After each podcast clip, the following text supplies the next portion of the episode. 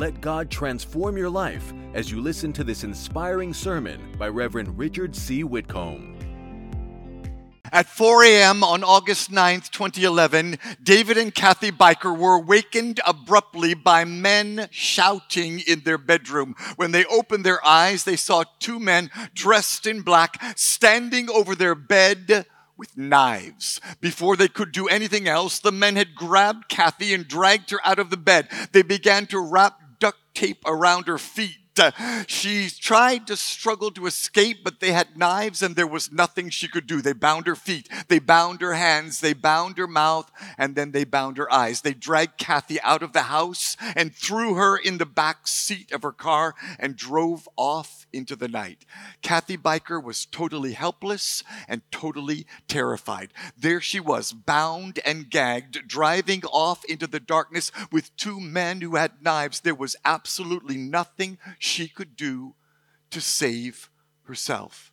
But in the midst of this nightmare, Kathy remembered to call upon God. And in that instant, everything changed. You see, even though Kathy was bound and gagged, when she called on God, she set in motion the supernatural power that would eventually set her free. The Lord began to move on Kathy. She started speaking in tongues, even though there was duct tape over her mouth. Her tongue was not bound. She was praying in tongues. And the more she prayed, the more scriptures began to come to her memory. The more scriptures came to her, and the more she prayed, the greater peace filled her. She surrendered to the Holy Spirit, and a supernatural confidence uh, washed over her being. The situation had not changed, but Kathy Biker had changed. She knew then that God was greater than fear. And suddenly the driver stopped the car. He got out and opened the back door and dragged Kathy out. He took her over to a nearby utility pole and wrapped the duct tape around her over and over again, tying her to the pole. Don't move or I'll come back and kill you, he said. And then the man disappeared. Kathy Biker waited for a few minutes till the man was out of view, and then she began to wiggle and squirm. To her amazement, the duct tape broke. It was a miracle, Kathy says. It was strong solution tape and it had been wrapped around me a couple of times, but the duct tape that was holding me to the pole ripped as I just put a little pressure on it. Kathy ran to the road and ran to a nearby house. The police were summoned and they rescued her. They took her back and she was reunited with her husband David. There was not one single scratch on Kathy Biker's body. Eventually, her tormentors were captured and sentenced to prison.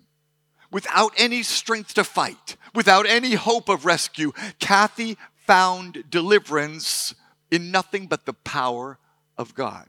And in her true story, we can all find strength today. For no matter how weak you are, no matter how desperate your situation, there is a name that is above every name. There is a name of a King of Kings and a Lord of Lords. There is the name of the Alpha and the Omega, the beginning and the end, the creator of the universe. At that name, every knee must bow. At that name, every tongue must confess. At that name, demons tremble and flee. At that name, sicknesses are healed. At that name, sin is washed washed away. At that name, people are delivered and restored and revived. It's the name of Jesus. It makes the weak strong and the weary become revived. And when you connect to that name, the name above every name, then you will find life flowing into you. You will be delivered from every bondage externally and internally. You will be restored and revived. The same deliverance that came to Kathy Biker will come to you today when you put your trust in the Lord. That's the message Kathy would give you herself. Listen to her words. Uh, there are a lot of people who are going through things spiritually that I went through physically. They're bound up. They're being held hostage. The devil does that, but God is there to rescue us all. I can testify, Kathy says, that He's there at the hardest times we can imagine. He's not just there for me, He's there for everyone. That's Kathy's message to you today, and that's my message to you. In our darkest hour, when all hope seems gone, when we're weak and helpless, God's power and strength is available to us to save us and deliver us. We don't have the strength in ourselves to break free, but God has the strength we need. He shares that strength with us when we turn and connect to Him. You may be bound you may be under attack. You may be trapped by sin or trapped by a problem or a burden, and you're helpless and afraid. You may be far from God. You may be backslidden today, but His power is here to help you. His name is here to revive you, restore you, replenish you, and resurrect you and everything about you. Jesus is here to revive us. Do you need God's touch today? Then join your faith as I pray that the Word of God will come and bring you revival. Let us pray. Almighty and everlasting Father, we come in the name that is above every other name. We come in the name of Jesus, the matchless name at which every knee must bow and every tongue must confess. We call upon you today. We confess we are weak and helpless in our own strength. We do not have what it takes to be saved and delivered, but we come to you. We submit to you. I bind every voice of the devil that would come to steal the seed of the word out of our heart. Every voice that would come to deceive or disturb or distract us, I command you to be silent and I loose the power of the Holy Spirit, the power to bring us light and love and revival fire. We thank you by faith in Jesus' name. And everybody said, Amen. I want to challenge you today to join your faith with mine. Put your hand on your chest and pray after me. Say, Lord Jesus, speak to my heart change my life. Manifest your glory in me. In Jesus' name, amen and amen. Welcome to Agape House New Testament Church. It's great to have you here because God is moving and there's revival fire burning in our hearts and lives. If you believe it, say revival. You see, we're here for one reason and one reason alone. We're here to lift up the name of Jesus. We're here to exalt the only one who matters, the only one who can save us and deliver us. And any time that God's people reorder their priorities and turn to focus on Jesus, He comes with delivering power to revive and renew and restore us. That's why I know God is moving in our midst. If you believe it, say amen. And that's what we learned last week when we launched launched this sermon series called If My People. We discovered that when we pursue kingdom priorities uh, and we possess God's kingdom perspective, then we will partake of God's kingdom's prize. Everything we need spiritually and physically will be ours when we put Jesus first. And when we do that, we will get everything we need. So let's take the message deeper today. As we reorder our priorities, we need to move down the road to revival by taking practical steps that put God's truth uh, into our everyday lives. And to help us learn the truth for today, we printed our world famous sermon notes. They're available for you free in your bulletin. You can get these online at our website and our social media pages. Go ahead and take out your notes right now and follow along as we discover three practical steps uh, to revival. And there at the top of our notes is our scripture text. It's a famous verse from the Old Testament found in Second Chronicles 7:14. To give you a little background, uh, God spoke these words to his people at a time when they were backslidden. There was darkness and desperation in the land and God called them and gave them practical steps to follow on the path to revival. And that's what he's giving us today. So to act in faith, let's read his word out loud together. Are you ready? Buckle your belt, tie your wrapper. Here we go. Three, two, one, go. If my people who are called by my name will humble themselves and pray and seek my face and turn from their wicked ways, I will hear from heaven. I will forgive their sins and restore their land. May the Lord bless the reading of his word to your hearts today in Jesus' name. And everybody said, Amen. This is a famous verse. You might have heard it before, but in it we need to understand that God is giving us three very clear and practical steps for anyone, anywhere, in any time to experience revival. and blessing. So let's take a few minutes and break this verse down and discover three practical steps to revival. And here's your first step today identify with God. Everybody say, identify with God. Listen to how the verse begins. It's a very interesting opening. It says, If my people, somebody say, my people, who are called by my name, somebody say, my name so, the emphasis from God in the beginning of our journey on the road to revival is that God is setting out a critical foundation. God is telling us the foundation for revival must come from our identity in Christ. First of all, we are His people. That means we belong to Him. Everything I have and everything I am belongs to Jesus. He's the master and possessor of my life. And when you are God's person, when you belong to God and you are are His people, then it leads to the next step of connection, which is we are called by His name. You see, anytime you're called by someone's name, it means you're connected. If you share the same last family name, you're connected by family. It's common when we're naming children that we like to connect our children to people. My third daughter, Pastor Sheila, was named after my mother. There's a connection there. Our friends in Nigeria from the Yoruba tribe have a name for boys called Babatunde. It means means the Father has come again. Did you know that people will name them after a family member, sometimes because they look like that person or they want to honor that person or tap into that person? Recently, our pastor in Freetown, Sierra Leone, Pastor Jeshurun Rogers, his wife delivered a baby boy. He wrote me and said, Can I name him after you? And last Saturday, they named him Richard. Hallelujah. God bless him in Jesus' name.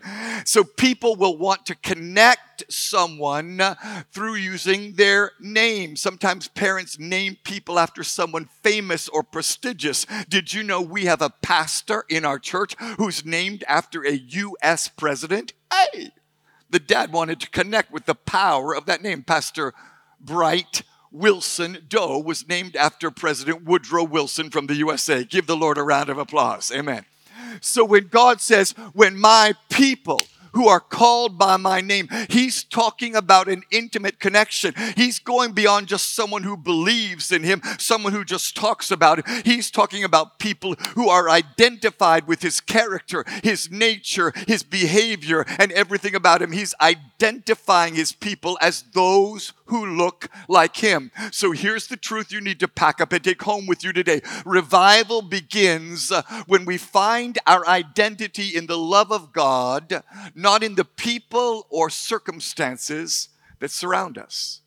That's why the Bible says in 1 Peter 2 9, you are a chosen generation. I'm talking to you today. I'm talking to you whether you're male or female, rich or poor, old or young, black or white. You are a chosen generation. You are a royal priesthood. You are a holy nation. You are God's own special people so that you may proclaim the praises of Him who called you out of the darkness into His marvelous light. God is calling us to identify with Him, to be like like Him, to be special to Him, because our connection to God is everything. Our faith is tied up with Him, our life is tied up with Him. Acts 17 28 says, In Him we live and move and exist. And so, without that connection to God, you have no life, you have no spiritual life, you have no eternal life. Our connection is essential, and the closer we get to God, the more we'll be filled with His life. But when your connection to God begins to shake and your connection to God begins to get weak and you pull away from God, you need revival. For whenever you start to withdraw from the presence of God and your connection to Him, you lose your identity and things fall apart. That's the lesson we can learn from the tragic but true story of what happened at the Hyatt Hotel in Kansas City, USA. On a Friday evening of July 17th, 1981, thousands of people gathered at the Hyatt Hotel in Kansas City for a dance competition. It was mostly young people. They were there to listen to the loud music and to show off their moves and watch other people move. Hallelujah. The place was packed. The Hyatt Hotel was known for having a huge uh, multi story atrium. The dance competition was on the floor, but high above the dance floor, there were four suspended walkways that hung across by connections to the two walls. And thousands, hundreds of people had gathered on four walkways to look down on the dance floor and watch the moves of the dance competitors. But suddenly and without warning, disaster struck. Suddenly, the top walkway began to shake and the connection of the walkway to the wall began to weaken, and suddenly it pulled apart. The fourth walkway fell under the third, the third fell under the second, the second fell under the first. They all fell under the floor, and 114 people died, and 200 more were wounded. It is the worst structural disaster in U.S. history. In the days that followed the tragedy, government investigators tried to find out why this had happened, and what they found out was shocking. Everything the death, the wounding, the disaster in the hotel happened because of one simple thing the connection on the top walkway failed.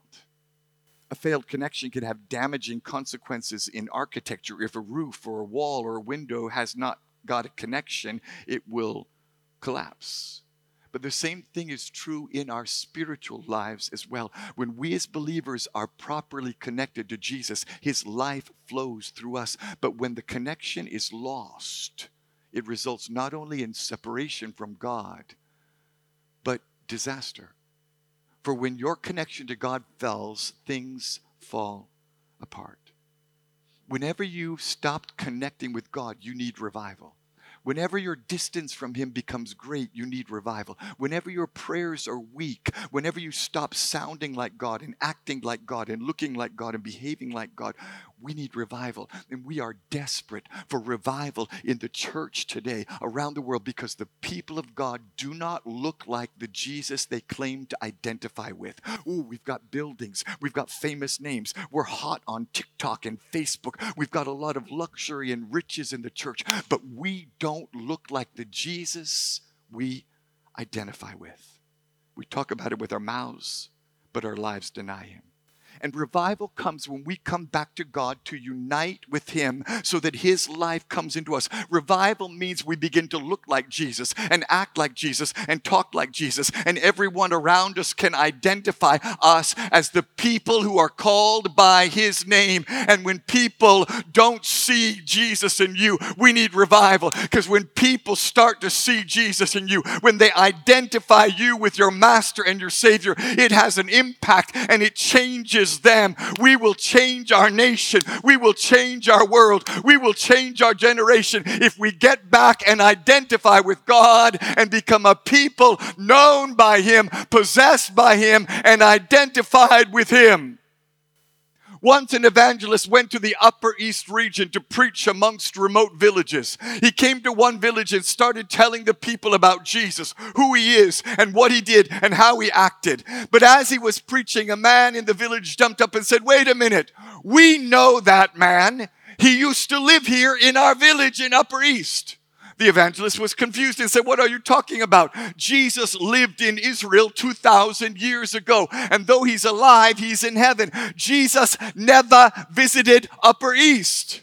The man said, No, Jesus was here. The man you're talking about, he was here. And others shouted, Yes, yes, we knew him. Then they grabbed the evangelist by the hand and took him to their cemetery. They showed him a grave. And when the evangelist started to investigate, he discovered that that grave was where they had buried a missionary. That missionary had come to preach to the people. He was a medical missionary and he brought healing and love and service and life. He acted so much like Jesus that when the evangelist came to talk about Jesus, they said, Oh, yeah, we know him. He lived here with us. So let me ask you a question Do people think they've met Jesus when they meet you? God is calling us back to Him.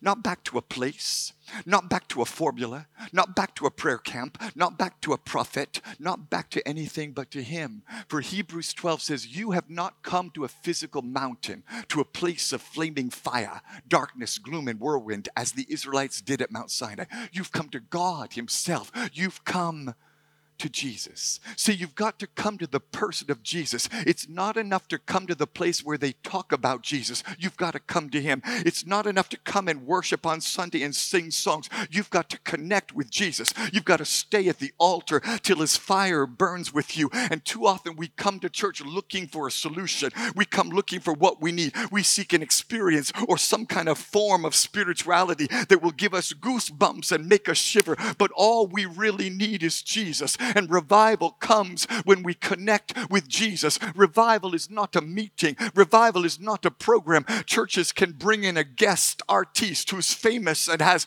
awards from around the world. They can bring in a powerful preacher, and the music may be inspiring, and the preacher may be eloquent, and the people may pray and shout in tongues. There's a lot of fervency, but when they get to the car park, they're pushing and shoving like the devil. Hey! That's not revival. People fell down under the power of God at the altar. They were shaking and screaming, and people were speaking in tongues. They get up, and there's no difference in their life. They go out and act like the devil. Tell your neighbor he's talking about you. That's not revival. Revival comes when we connect with Jesus and identify with Him. And God is calling us to intimacy with Him where His life comes into us and we become like Him. For when we connect to Jesus, His life comes and we become fruitful. When we connect with Jesus, we become fulfillment of our purpose. When we connect to Jesus, we see His hand on our lives and others can see it too. That's why Jesus said in John 15, I am the vine, you are the branches. Those who remain in me and I in them will produce much fruit. For apart from me, you can do nothing. Anyone who does not remain in me is thrown away like a useless branch and withers, is thrown away like a collapsed walkway of rubbish and concrete such branches are gathered into a pile to be burned. But if, if you remain in me and my words remain in you, you may ask for anything you want and it will be granted. And I'm here to tell you today when you begin to fellowship with God, you start to love the things He loves and hate the things He hates. It ushers you into a new level of fruitfulness. The dry, barren lifestyle of sin is broken. You produce fruit and you connect so where your prayers are answered. And that brings us to our second truth today. The step to revival is to intercede to God. Everybody say, intercede to God.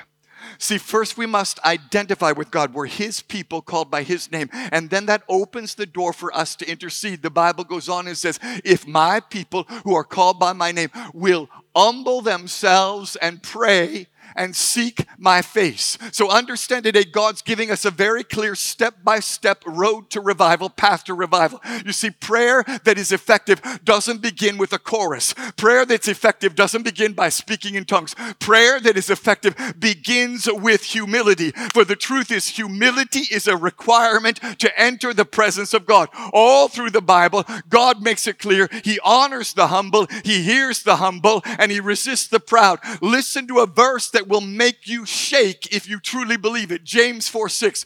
God opposes the proud, but gives grace to the humble.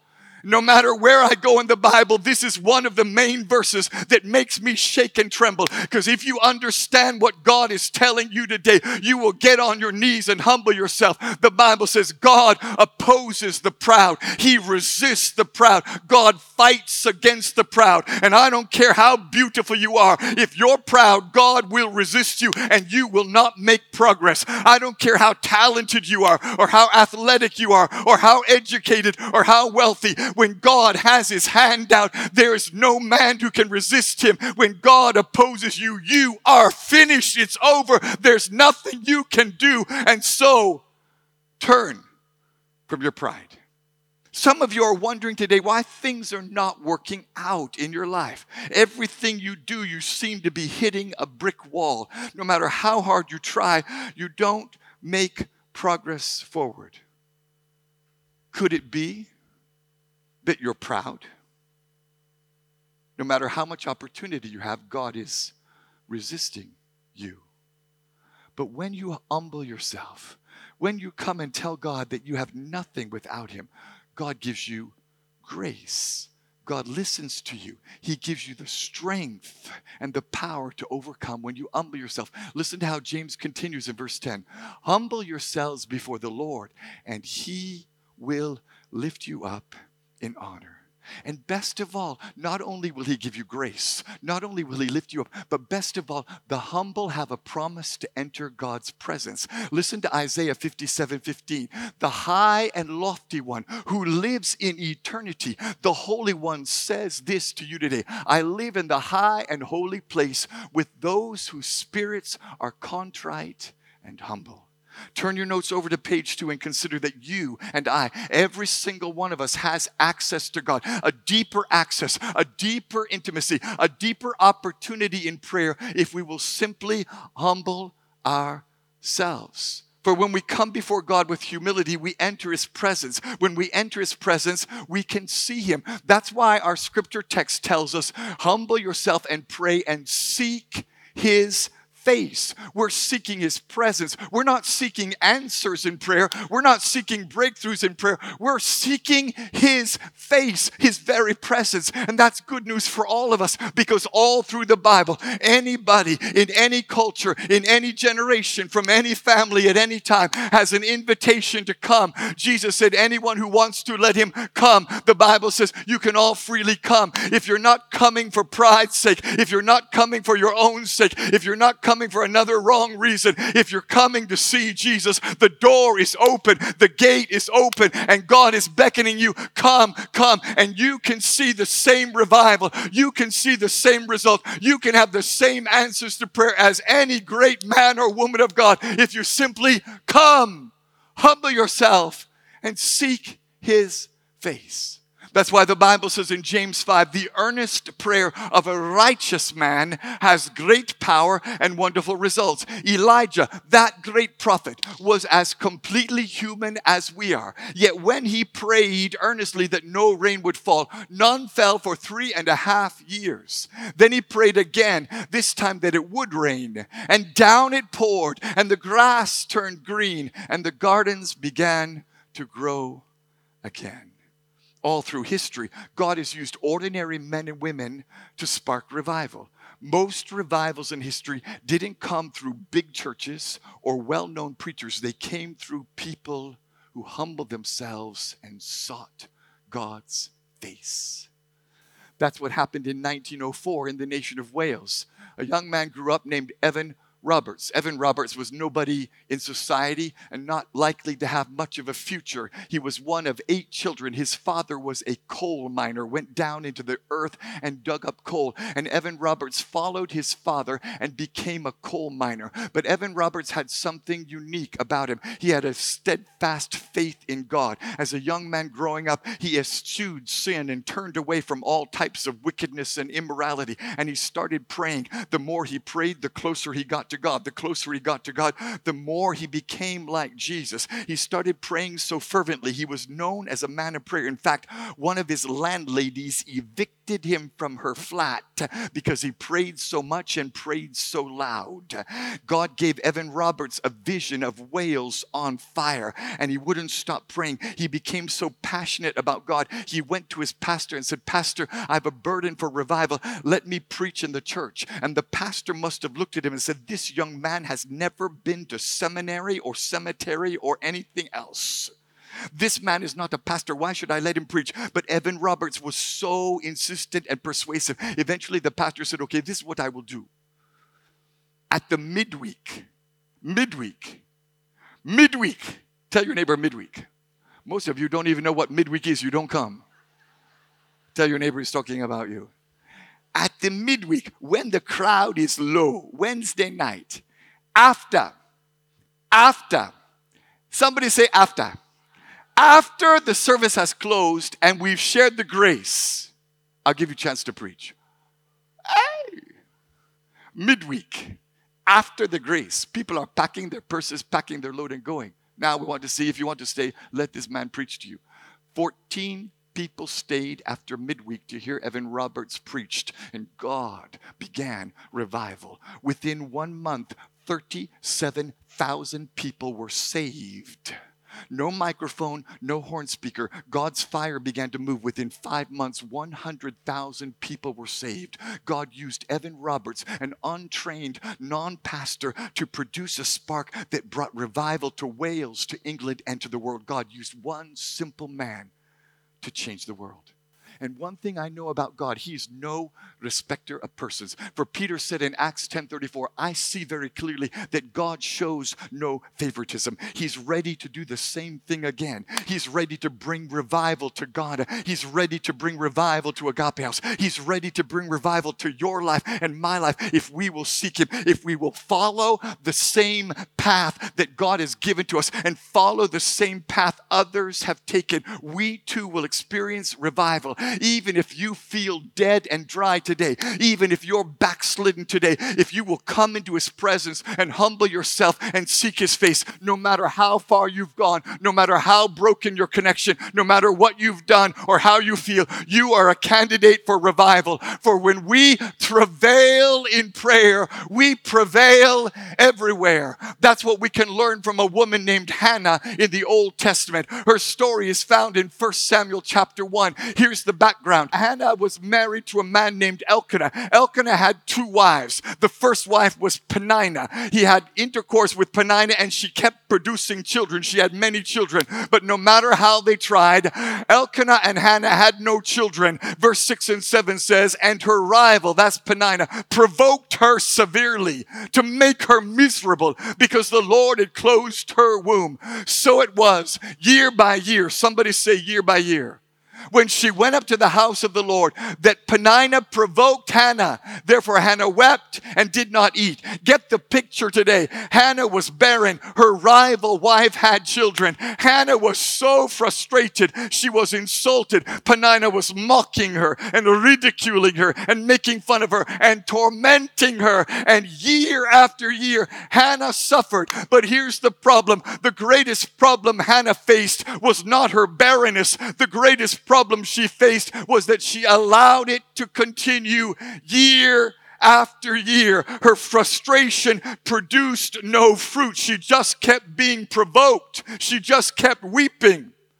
But one day, one year, Hannah said, Enough is enough. One day, her frustration drove her into the presence of the Lord Almighty. She got so desperate, she was driven to God. See, when the pain of staying the same is greater than the pain of change, you'll get on your knees and call out to God. When the pain of where you're at is greater than the pain of following Jesus, you'll draw near to God. And her frustration drew her to God. Listen to verse 9. Hannah got got up and went to pray. Hannah was in deep anguish, crying bitterly as she prayed to the Lord. And she made this vow, O Lord of heaven's armies, if you will look upon my sorrow and answer my prayer and give me a son, I will give him back to you. He will be yours for his entire lifetime. And as a sign that he's been dedicated to the Lord, his hair will never be cut. And God heard her prayer. Within one year, he gave her a son. She gave birth to a boy and named him Samuel, which means the Lord is heard she brought him to the house of God and dedicated him. And he grew up to become a prophet, a great man who brought revival to Israel. Hannah went from barren to bearing when she let her desperation drive her to God. She went from ridicule to revival. And this is what we need today. For the truth is, we lack revival because we're content to live without it. We're okay with our church. Ah, the singing is nice. We like that guy that preaches. Yeah, it's all right. Prayer, yeah, I, I pray. I'm okay. I'm okay. We have no revival because we're not desperate. we're not frustrated. And sometimes God allows us to be frustrated so our desperation will drive us to pray. For when you realize that you can do nothing without God, you'll pray, you'll humble yourself, and seek God's face. When you're fed up with the way things are, when you won't take the sin, the corruption, the perversion of this generation, when you're sickened by the wickedness around you, you'll get on your knees and pray. When you're dry and dead, you'll connect to God. You'll begin to change. God often uses your frustration to produce fruitfulness. So here's the truth you need to pack up and take home with you God incubates greatness through frustration. The more frustrating your circumstances, the more desperate your need, the more fruitful you can become when you harness your frustration to drive you to your knees. So don't get upset. Don't complain. Don't moan and weep. Don't give up. Give in to Jesus. Humble yourself. Seek Him. For when you connect to God, nothing can stop your fruitfulness. When you connect to God, nothing can prevent you from producing, nothing can prevent your progress. Some of you are frustrated right now. You're frustrated financially. You're frustrated in marriage. You're frustrated in your children. You're frustrated. You're running all over the place looking for a solution. Some of us are so busy looking for answers, but we're not on our knees in prayer. If you will look to Jesus and abide with Him and remain with Him, you produce fruit.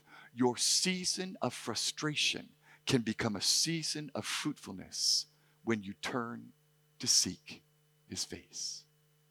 See, prayer is not so much about changing God, it's about changing us.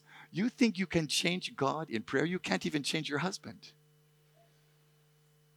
You think your words will convince God to do something? You can't even convince your wife.